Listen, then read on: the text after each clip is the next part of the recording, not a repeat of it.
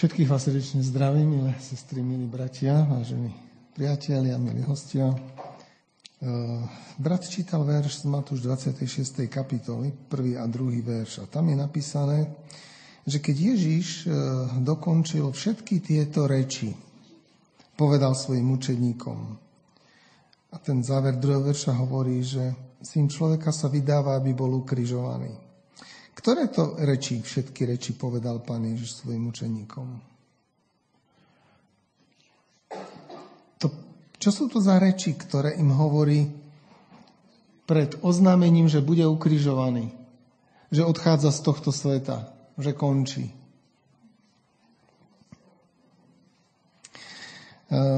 Sestra Letová nás upozorňuje, aby sme sa zameriavali viacej na posledné dni Pána Ježiša na tejto zemi, posledný týždeň, zvlášť udalosti pod krížom. Ja dnes chcem obrátiť vašu pozornosť na, na ten záver, na to finále. Pán Ježiš je 3,5 roka sa venuje učeníkom, 3,5 roka sa venuje židovskému národu, církvi, odchádza z tohto sveta. Vlastne už by mal odchádzať z istotou, že splnil svoje poslanie, že naplnil, čo naplniť mal. Aká bola církev, keď ju opúšťal? Keď vie, že za dva dní bude Veľká noc, syn človeka sa vydáva, aby bol ukrižovaný, všetko končí, Akú on zanechával církev? Čo myslíte? V akom stave bol židovský národ? Naprosto jednotný, očakávajúci príchod Mesiaša. Rozdelený, rozhádaný, mnohé frakcie v tom národe, jedna cez nevedeli sa dohodnúť, či je z mŕtvych stanie, či nie je, či existujú anieli, či neexistujú anieli. Hej, kedy, kedy sa konečne ujmú vlády, kedy Rímania budú porazení, kedy trón Dávidov bude zase zvelebený. Bola tam jednota v tom židovskom národe? Pán Ježiš odchádza a národ nejednotný. A čo jeho učeníci? Podarilo sa mu ich naladiť, zjednotiť tak, že jeden pokladá toho druhého za väčšieho? Teda pozerajúc na svojich učeníkov, môže byť spokojný a môže si povedať, no tak super, môžem odísť, tak na týchto to môžem ozaj nechať. V akom stave opúšťa pán Ježiš túto zem? V akom stave sa nachádza židovský národ, v akom stave sa nachádzajú učeníci, Viete, a to ma viedlo k uvažovaniu aj o tej dnešnej dobe. Aj my dnes veríme tomu, že nastala doba, kedy vlastne znamenia prehovorili tak jasnou rečou, že už neveriaci ľudia konštatujú, že čo si sa deje nenormálne na tomto svete. My vieme, že už nejaké znamenia ďalšie neočakávame. Pán už môže prísť bez toho, aby sa ešte niečo horšie stalo, než, než, než zažívame. A napriek tomu, že teda sme presvedčení o tých znameniach doby konca, o tom, že pán čo skoro príde, sme v podobnom stave ako židovský národ, ako učeníci. Rozdelení, názorovo nejednotní, dokonca aj ako církev sme rozdelení od generálnej konferencie až po váš zbor. A ideme ešte hlbšie. Nie len, že sme rozdelení v cirkvi, ale sme rozdelení aj v rodinách. Nejednota medzi najbližšími. Rozpadajú sa na manželstva.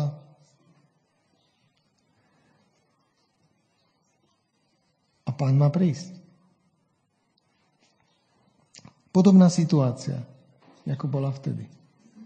Akéže to boli reči, ktoré pán Ježiš dokončil, keď dokončil všetky tieto reči. Čo by ste v takej situácii, kedy odchádzate, povedali? Aké by to boli reči?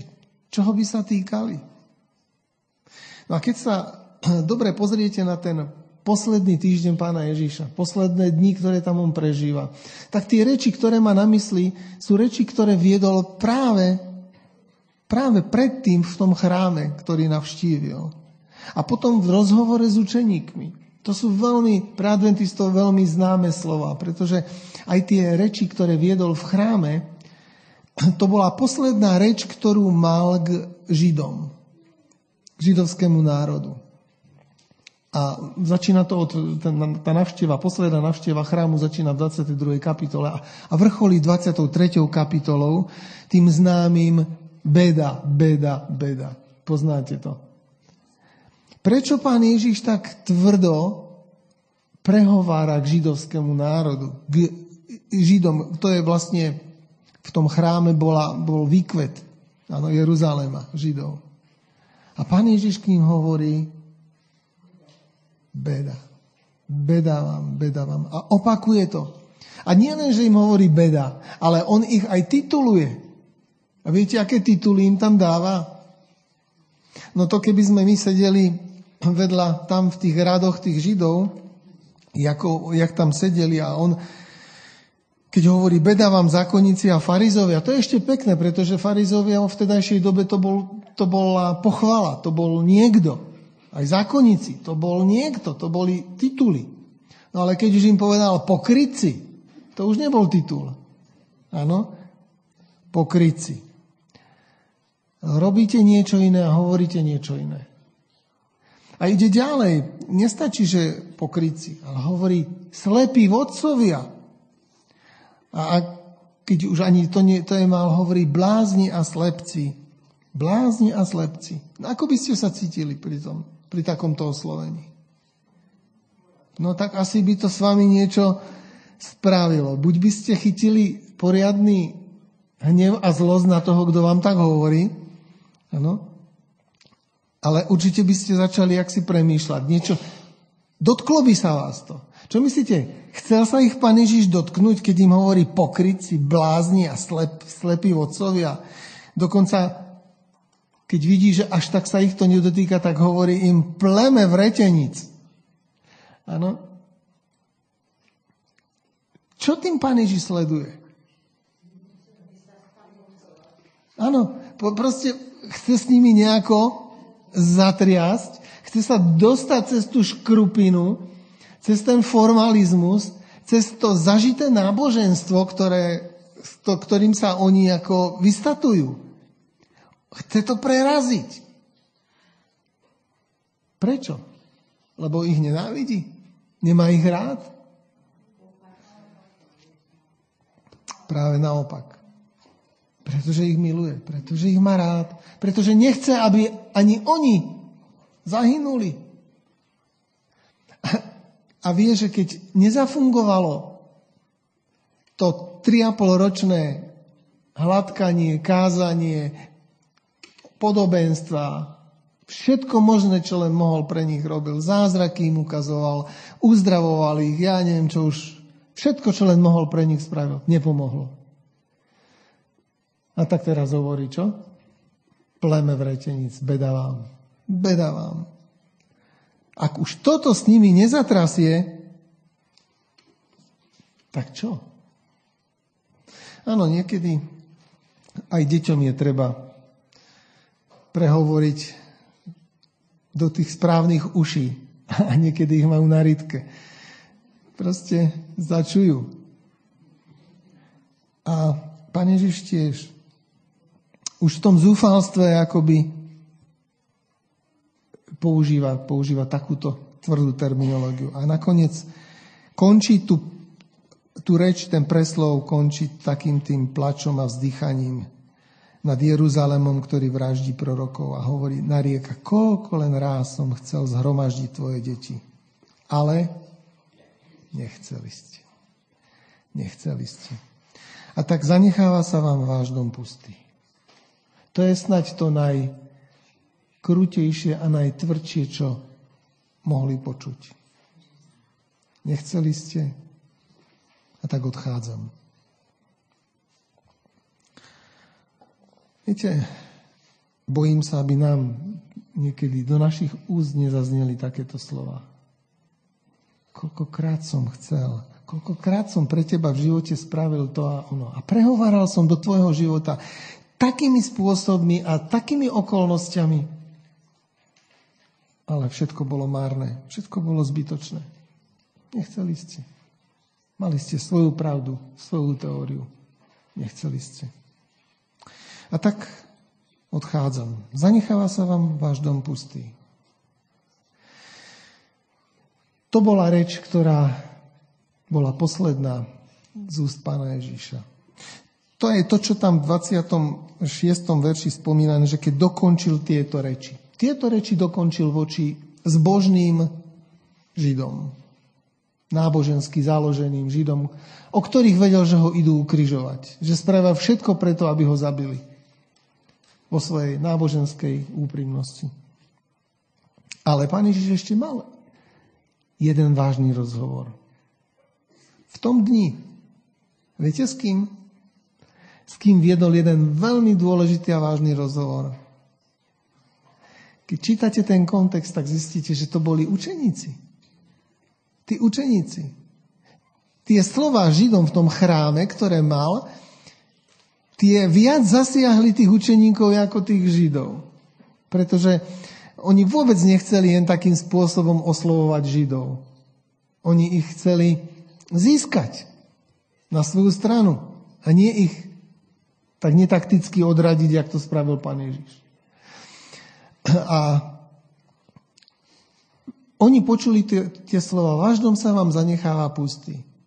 Pre nich to bolo nemysliteľné, aby Boží dom, chrám, kde evidentne celé, celú históriu bola Božia prítomnosť, bol postavený na Boží príkaz, aby to najdôležitejšie miesto na tejto zemi sa zanechalo pusté. No a tak, keď vychádzajú odtiaľ, a ten ďalší, ďalší, ďalší text, ktorý nasleduje, ukazuje, že vyšli z chrámu a ukazujú mu na ten chrám jeho učeníci stavby chrámu. A Ježiš, Ježiš im hovorí, vidíte to? Ani kameň na kameni nebude ponechaný. No a takto začína vlastne Matúš 24. kapitola. Ani kameň na kameni nebude ponechaný, ktorý by nebol zborený. No a keďže Židia si ne, ani učeníci si nevedeli predstaviť, že by bol Boží chrám zbúraný, tak to predpokladali, že Boží chrám, keď bude zbúraný, no tak to už bude koniec sveta. To musí byť koniec sveta. A tak sa pýtajú pána Ježíša. Pane Ježíši, povedz nám, povedz nám, kedy to bude. A čo bude znamením tvojho príchodu a skonania sveta? Kedy to bude a čo bude?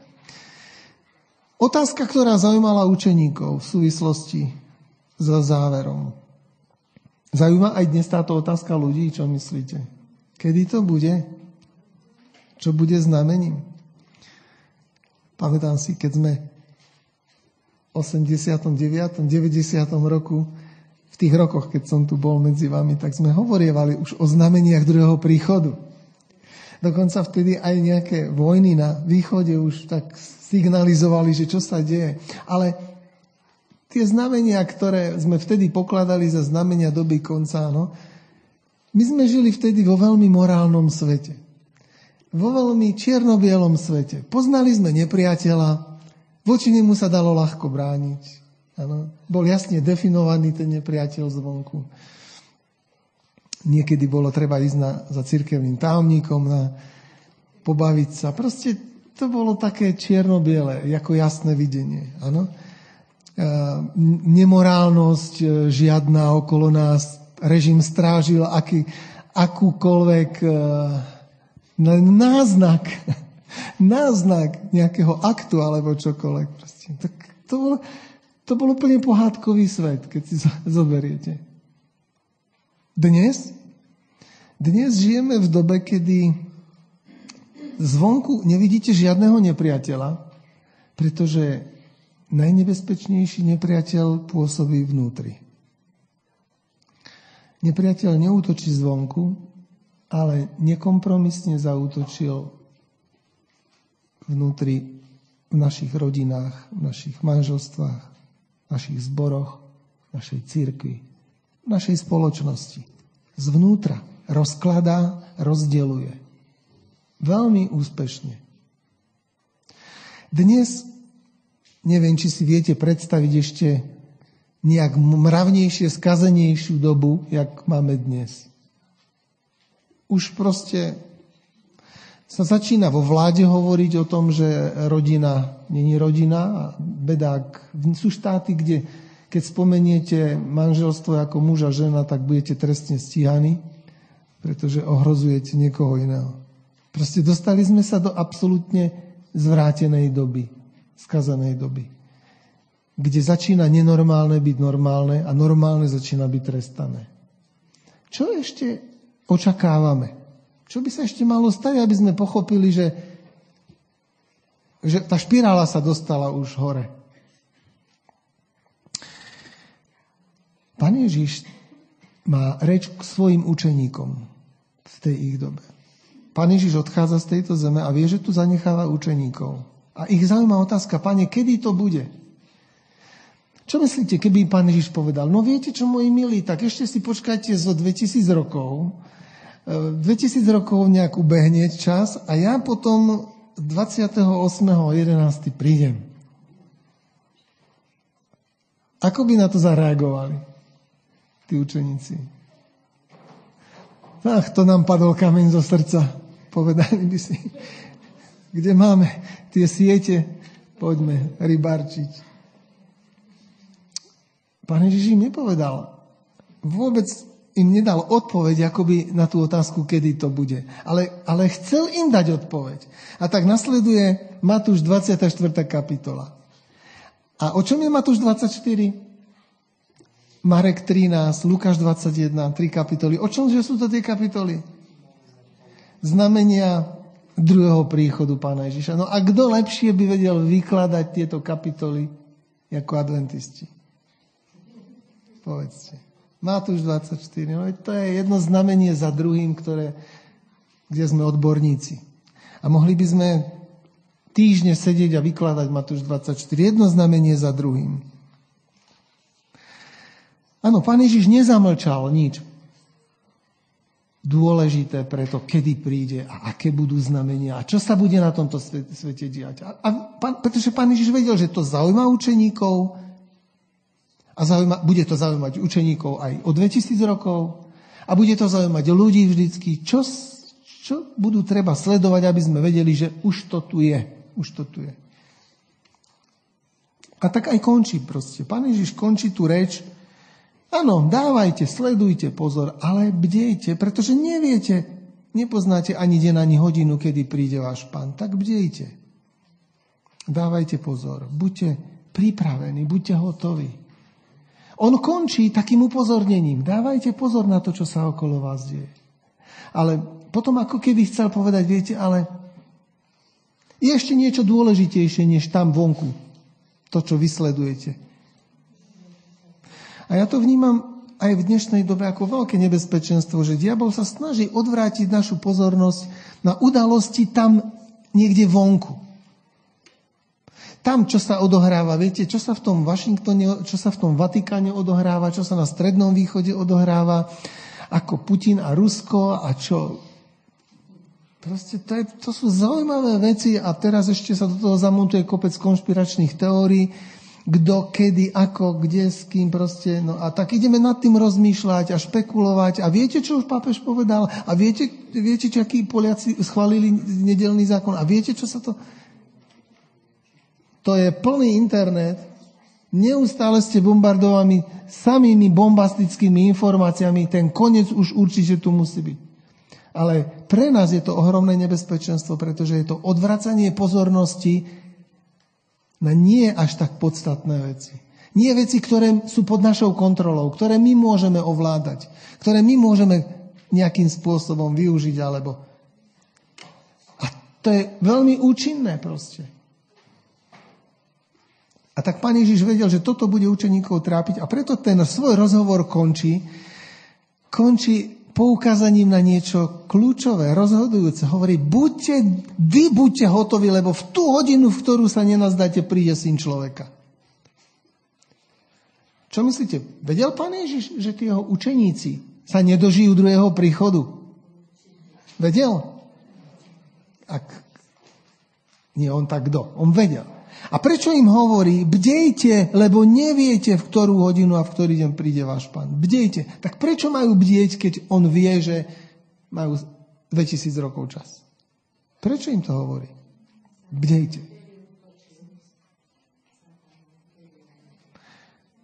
Áno. Aha.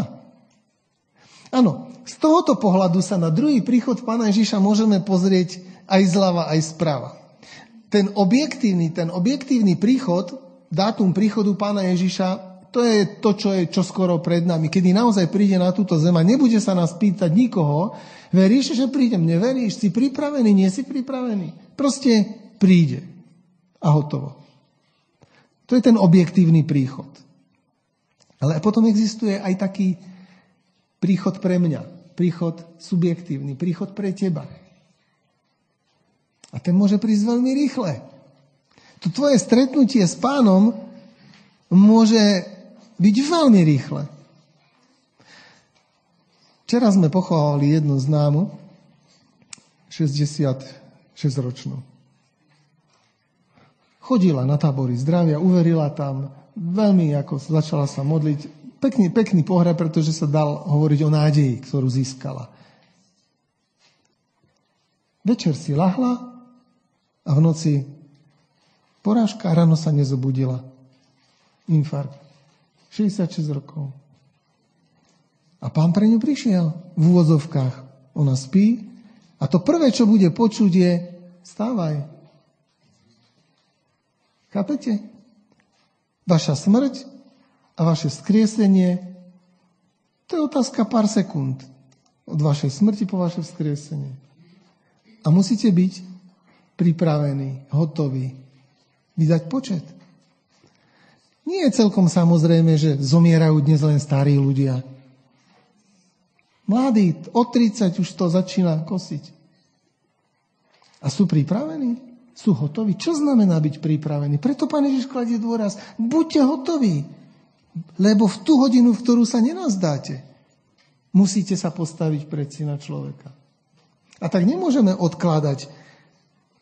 Toto hovorí Pán Ježiš učeníkom. Buďte hotoví, buďte pripravení. Čo si myslíte, že učeníci rozumeli pod tým slovom? Buďte hotoví, buďte pripravení. Mysleli si, no tak on nám už povedal, aké to budú tie znamenia a my ich všetky ovládame a vieme, no tak už sme hotoví, nie? Nestačí?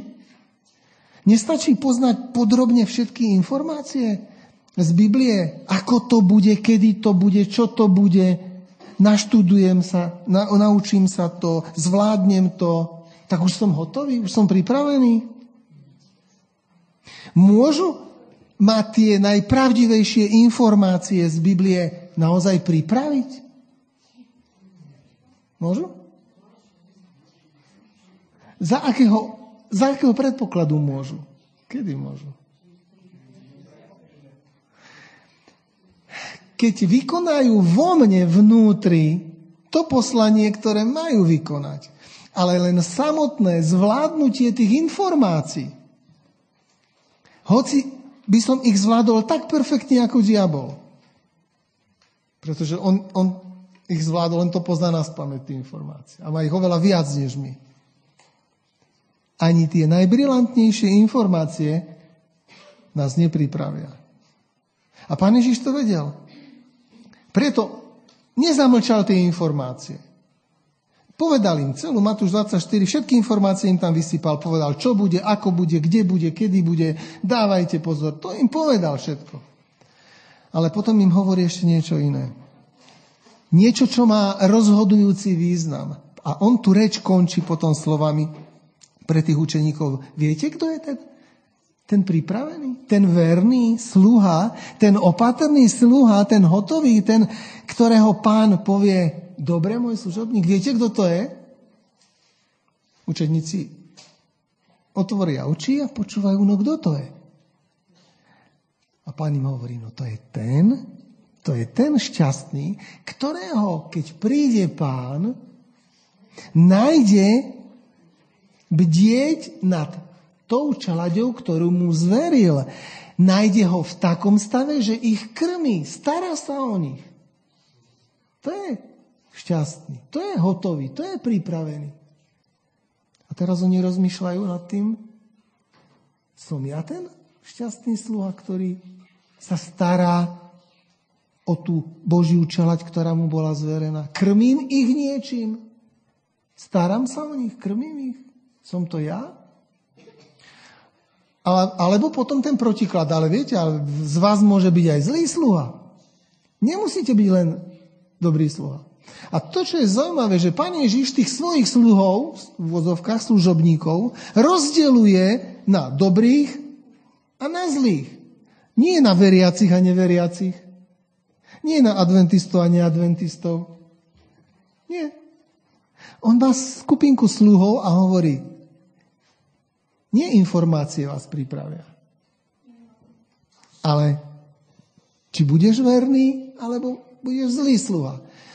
A čo znamená byť zlým sluhom? On tam jasne definuje toho zlého sluhu. Viete, keby si ten zlý sluha vo svojom srdci povedal.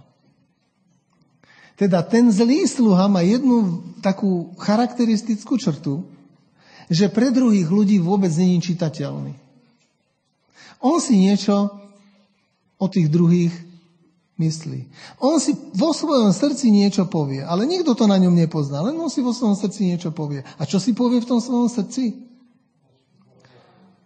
Môj pán ešte dlho nepríde. E, viete, žiadna panika, kľud, pijanko, Žiaden fanatizmus tu nechcem vidieť. Ja ešte mám čas. On, si, on to nikomu nepovie, on to nevyčíta tým druhým. On si to pomyslí. On si to pomyslí a povie, tak niekto musí mať aj rozum, v tejto dobe byť triezvy, musí sa vedieť postarať o seba, o svoju rodinu, o svojich blízkych, myslieť na seba, na zadné kolieska. On si to pomyslí. A ono sa to ale prejaví. Prejaví sa to vo vzťahoch. Ku komu? Začal by spolu sluhou byť. Teda začína byť spolu tých svojich. Všimnite si, vzťahy medzi tými najbližšími. Spolu sluhmi, ktorým, s ktorými trpí, robí proste to isté. On ich začína byť. Rozbíja vzťahy. Nemusí ich byť fyzicky pestiami a kopancami. Sú aj iné údery, ktoré boli aj ešte viacej. Sú to slova.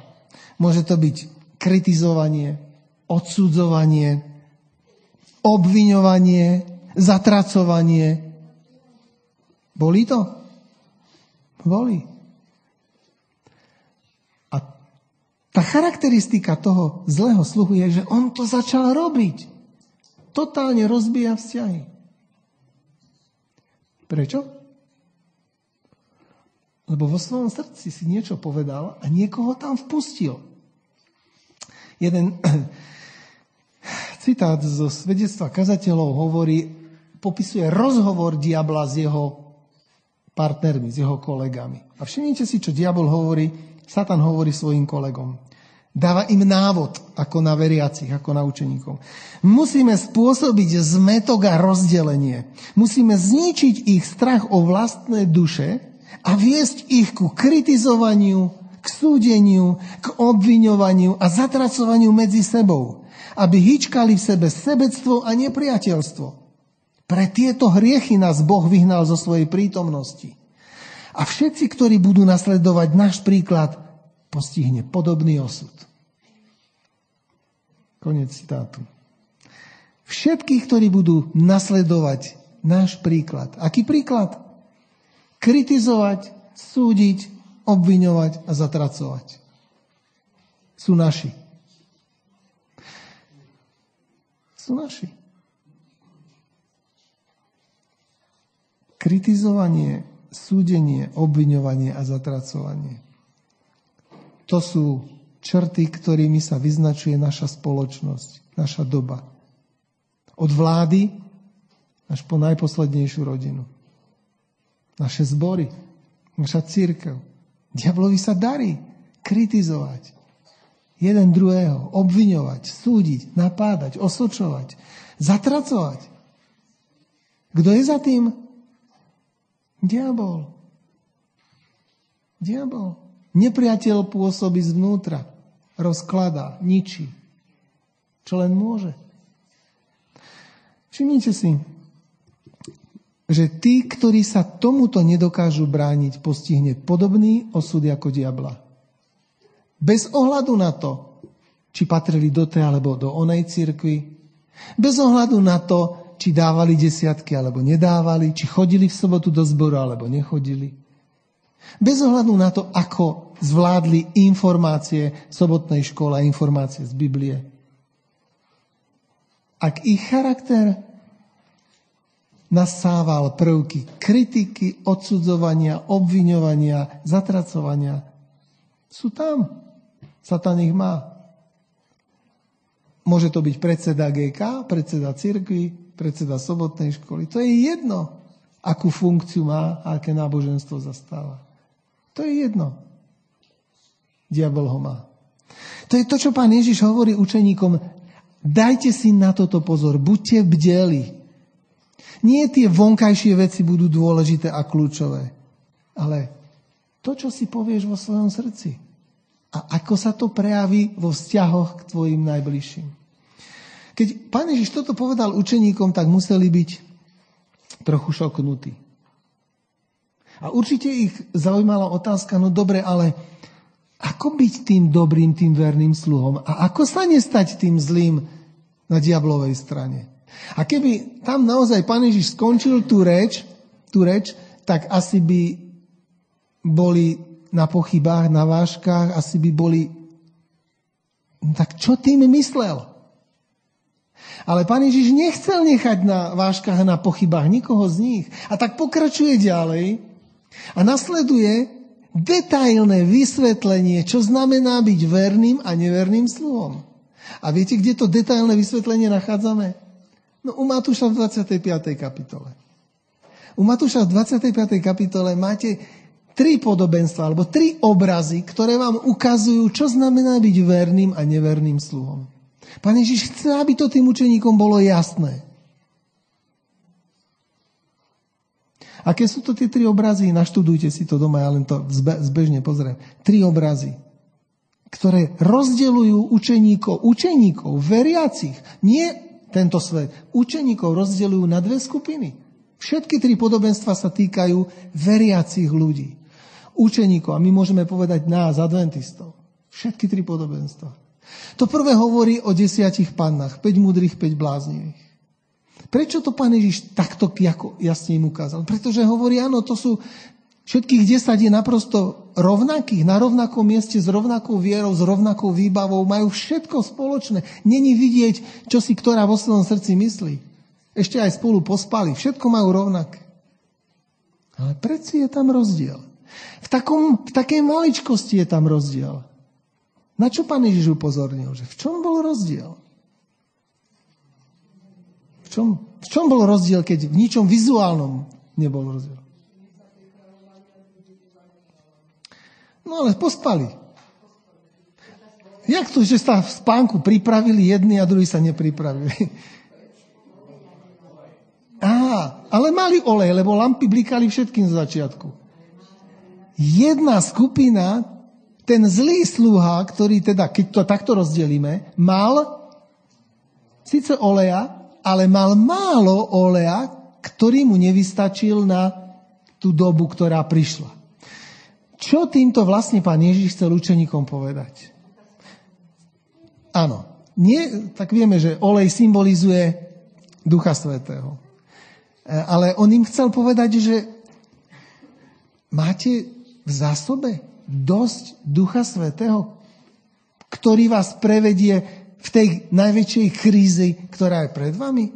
Máte dosť Ducha Svetého? Máte ho v zásobe? Ako by ste odpovedali na to? Máte dosť Ducha Svetého? Máte ho v zásobe? Podľa čoho poznáte, či máte Ducha Svetého alebo nemáte? Podľa čoho sa to dá poznať?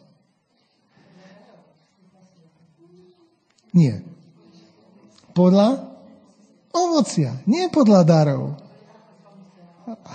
Teda po ovoci ich poznáte. Po ovoci ich poznáte. A aké je ovocie Ducha Svetého? Galackým 5.20. Láska, radosť, pokoj, dobrota, dobrotivosť, krotkosť, nežnosť, trpezlivosť, hojovavosť. Čo to je? Čo to je? Všimnite si, všetky, všetky tieto, toto ovocie daru, ovocie Ducha Svetého sa dotýka vzťahov. Není ho možné to ovocie rozpoznať mimo vzťahov. Lásku, dobrotivosť, trpezlivosť, krotkosť, zhovievavosť s tým druhým. To, to všetko sa prejavuje kde? No, vo, vo vzťahoch. Tam sa získa, či máte to ovocie ducha. Alebo máte len ovocie tela.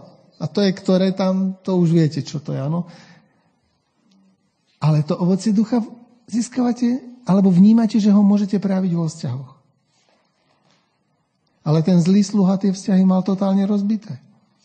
Takže čo znamená mať dostatok oleja pre nás? Ak máte dostatok oleja, produkuje ten duch svetý, ten olej, ten duch svetý vo vás, produkuje cez vás to ovocie. Ovocie lásky, trpezlivosti, zhovivavosti, dobrotivosti, krotkosti. A kto konzumuje to ovocie od vás? Kým, kým, kto sa nasíti týmto ovocím? Kto? No ten vedľa. ten vedľa. Ten, kto s tebou žije. Ten, s kým prichádzaš do styku. Áno? Ten konzumuje, ten je nasýtený tvojou láskou, tvojou trpezlivosťou, tvojou zhovievavosťou. On si na nej pochutnáva. Áno? Teda vy, ak máte dostatok oleja, sa stávate tými, ktorí tú Božiu čelať sítia krmia. Krmia ju, áno. A ten dobrý sluha, čo robí ten dobrý sluha, jak je tam napísané? Dáva pokrm na čas tej čeladi, ktorú mu pán Boh zveril. Poznáš tú čelať, ktorú ti pán Boh zveril? Kto je tou čelaďou, ktorá je tebe zverená? Tvoj manžel? Tvoja manželka? Tvoje deti? Tvoji susedia? Tvoji príbuzní? Tvoji známi? Tvoji spolužiaci? Poznáš tú čelať, ktorá má byť cítená tým pokrmom? Dávaš jej ten pokrm v pravý čas?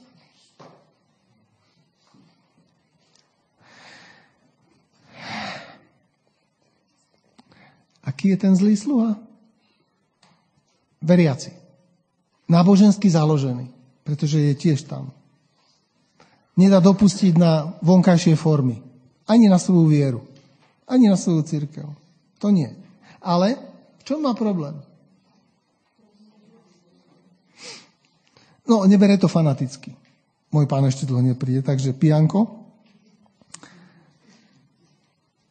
Ale začína si všímať na tých spolusluhoch ich, ich vady, ich chyby. Začína ich kritizovať, začína ich odsudzovať, pretože nerobia to, čo by mali a ako by to mali.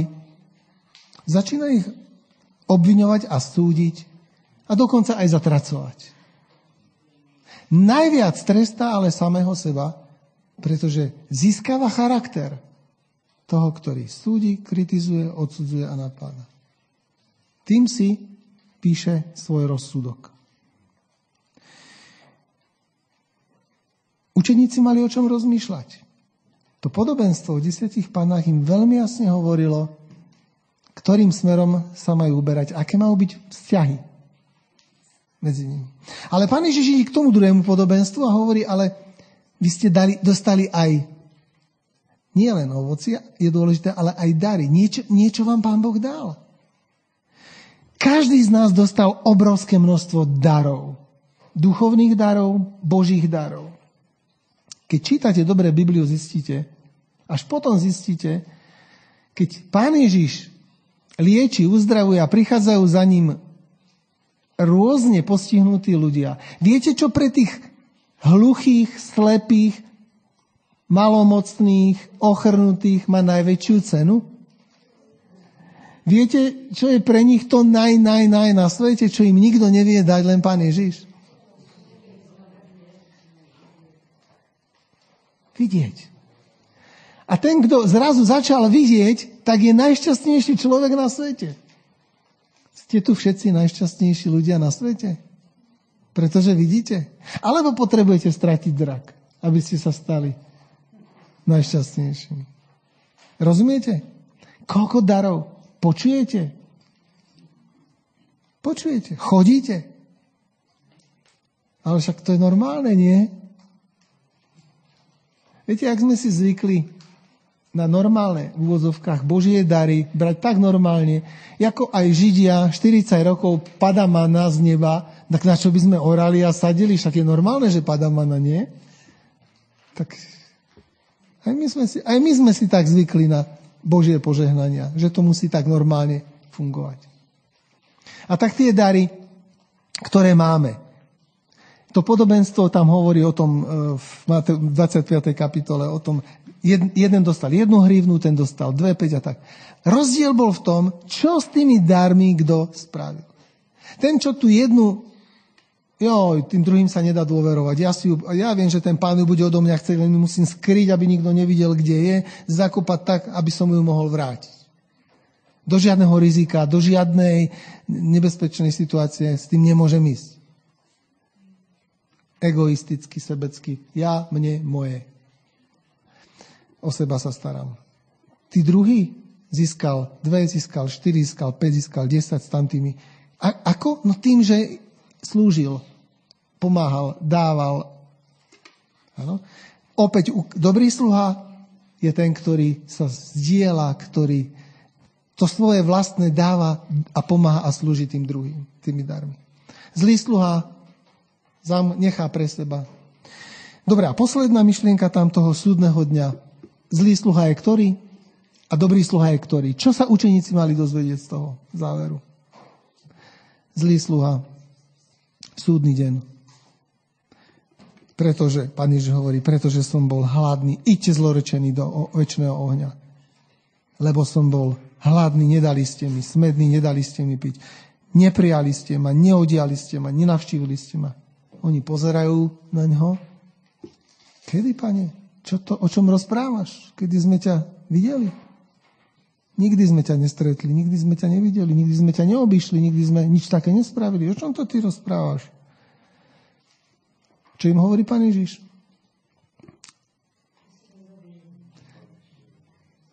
Bol som tam, bol som v tých, s ktorými ste žili, s ktorými ste sa stretávali. To som ja bol. To som ja bol. Nevšimli ste si ma. Mysleli ste len na seba.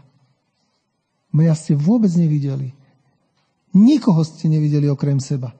Váš egoizmus a vaše sebectvo vás odsúdili. Odíďte zlorečení. Na druhej strane hovorí, poďte tým popravici, poďte požehnaní, lebo som bol hladný, smedný, nahý, chorí, navštívili ste. A oni takisto šokovaní. Ale pane, my sme ťa vôbec nestretli. Kedy? A on zase hovorí, o čom to hovorí pán Ježiš? O vzťahoch k druhým. O vzťahoch, nie o informáciách. Nie o brilantnej teológii, ktorú naštudovali z Biblie. Nie o výklade proroctiev, ktoré deň a noc študovali. Vôbec toto nerozhodlo. Vôbec to nerozhodlo. Ani o tom, čo sa tam deje vo Vatikáne, Washingtone, čo pápež s kým, čo polská vláda. Vôbec to o tom není. Chápete? A satanovi stačí, ak odvedie našu pozornosť z toho najpodstatnejšieho, na to, na, na to dôležité, na to zaujímavé, na to, bez čoho ani spať nebudeme. Tomu stačí. Tomu stačí. Pretože ak sa zameriame na súdenie, kritizovanie, obviňovanie a zatracovanie, má nás na lopate. Preto aj ako církev kladieme teraz veľký dôraz práve na budovanie vzťahov. Práve na to, aby sme uchránili veriacich od tohoto nebezpečenstva. Už nebudete počuť krajšie kázne, jak ste počuli. Už nepríde nejaké bombastické informačné svetlo, ktoré vás tak osloví a zažiari, že zrazu budete pripravení na druhý príchod. Prosím vás, nečakajme. Nič také sa nestane. To kľúčové je olej skúsenosti s Duchom Svetým v našich vzájomných vzťahoch. Ak nie si kresťan v rodine, v manželstve, tak s ním není nikde. Nikde. Pán Ježiš to vedel, preto kladol tak veľký dôraz na to, čo povedal učeníkom. A preto ten, tá časť končí vlastne a stálo sa, keď dokončil Ježiš všetky tieto reči, povedal svojim učeníkom. Viete, že po dvoch dňoch bude Veľká noc a syn človeka sa vydáva tá, aby bol ukrižovaný. Keď dokončil všetky tieto reči, už im povedal všetko, čo bolo dôležité, čo im chcel a mohol povedať. Dobre, myslíte si, že už boli pripravení, keď im toto všetko povedal? Keď im to vyložil a oni pochopili, že rozdiel je práve v tom detaile?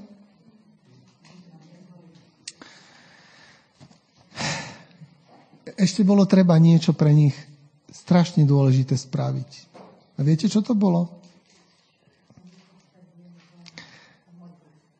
Pán Ježiš ako keby pochopil, že viete, nestačí vás vyučiť, nestačí vám vysvetliť, nestačí vám odkázať a povedať. Nestačí. Je to málo. Je to moc málo. Treba za vás zomrieť. Pokiaľ ma neuvidíte roztrhaného, nahého, krvácajúceho a zomierajúceho na kríži, tak sa s vami nič nestane. Pán Ježiš vedel, e, že sa potrebuje nechať pred ich zrakmi umúčiť, aby prenikol oveľa hlbšie. Aby mohli poznať, skúsenostne poznať Pána Boha a Božiu milosť, Boží charakter, tak ho budú musieť vidieť v tej hroznej situácii kríža. Nestačí im, keď počuli, keď uverili, keď vedeli, že je tým, kým je, že, že sa dotýkali tých božích zázrakov priamo aj oni. Že videli vstávať mŕtvého. Nie jednoho. Ani to nestačilo. Museli zažiť niečo oveľa drastickejšie. A oni to zažili. Viete, každý z nich, keď zomieral pán Ježiš, vedeli, a teraz som na rade ja. A teraz som na rade ja. Rímska vláda prenasleduje a zabíja dôsledne. Teraz som na rade ja. A v skutkoch sa dočítate, že tak sa zamýkali, tak sa poctivo zamýkali, lebo vedeli, že sú na rade oni. Viete, oni sa rozlúčili. Oni pochopili, že nemôže, nemôžu ísť na polovičnú rýchlosť, že buď alebo. A naozaj oni potom boli pripravení ísť s pánom Ježišom až na kríž a zomrieť. Prežili a pochopili to neskôr. Čo nás pripraví na tie okamžiky, ktoré sú pred nami? Naučíme sa nás pamäť Bibliu? Pripraví nás? Dozvieme sa ešte nejaké nové informácie? Pripraví nás to? Ako mať dostatok oleja, Ducha Svetého, aby nás previedol cez tie záverečné udalosti. Musíme prežiť skúsenosť s pánom Ježišom na Golgatskom kríži. Musíme byť ochotní ísť na kríž a tam zomrieť s ním. To je cesta, ktorou nás Duch Svetý vedie každý deň. Každý deň z lásky k nemu zomierať každý deň z lásky k nemu sa obetovať. Každý deň, keď niekomu slúžite, keď niekoho obsluhujete, vždy niečo vo vás, vaše ego zomiera. Vždy proste to robí. Ak to robíte z lásky k Pánu Bohu, tak sa z toho olejčaka niečo nakvapkáva do vašich nádob. Bez toho to není možné. Bez budovania vzťahov není možné ani nakvapkať toho oleja do zásoby. To sa nedá. Dá sa jedine potom e, do, dostať do štádia zlého sluhu, kritika, sudcu, obviňovateľa. To áno. Trápi ma to, viete, že tá církev, naša církev je v takom stave, v akom je. Oveľa viac sa súdime, kritizujeme, obvinujeme a osočujeme, ako keby sme sa povzbudzovali, chválili a spoločne oslavovali Pána Boha. Ako to zmeniť? Ako? Ako to zmeniť v našich rodinách? Ako?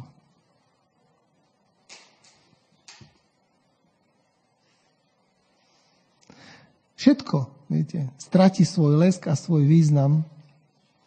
Všetky hodnoty sa zrazu zmenia, ak sa dozviete, že máte rakovinu a dávajú vám mesiac života. Čo je dôležité vtedy? Čo je dôležité? Je to nedávno, no dávno už je to asi 3 čtvrte roka, skoro rok. Jedna naša lektorka zomierala na rakovinu. 60 ročná v nemocnici. Lektorka snažila sa zdravo žiť. Tušila to, že je zle, ale nechcela to prijať. Proste nechcela sa s tým zmieriť. Stále verila, že nejaký zázrak sa stane, že sa vylieči.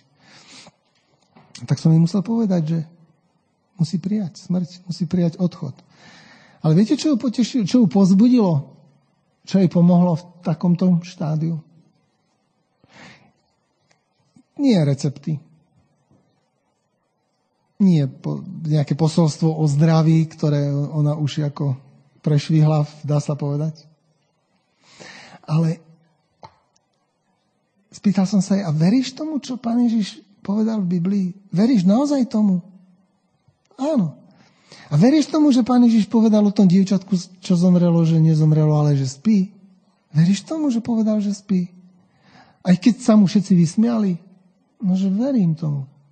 Veríš, že smrť je len spánok a nie smrť? Že až druhá smrť je naozaj smrť, ale prvá smrť je len spánok? No, to už ťažšie, priznávala, že verí. Ťažšie. Ale potom, že áno, no tak keď to pán Ježiš povedal, tak to je pravda. Tak prvá smrť je len spánok. Tak verím tomu. A bojíš sa večeri spať? Bála si sa včera večer zaspať? No nie. Tak prečo sa bojí smrti? Ak smrť je len spánok, tak to trénujeme každý večer. Tak to máme dobre natrenované. Tak smrti sa bať nemusíme.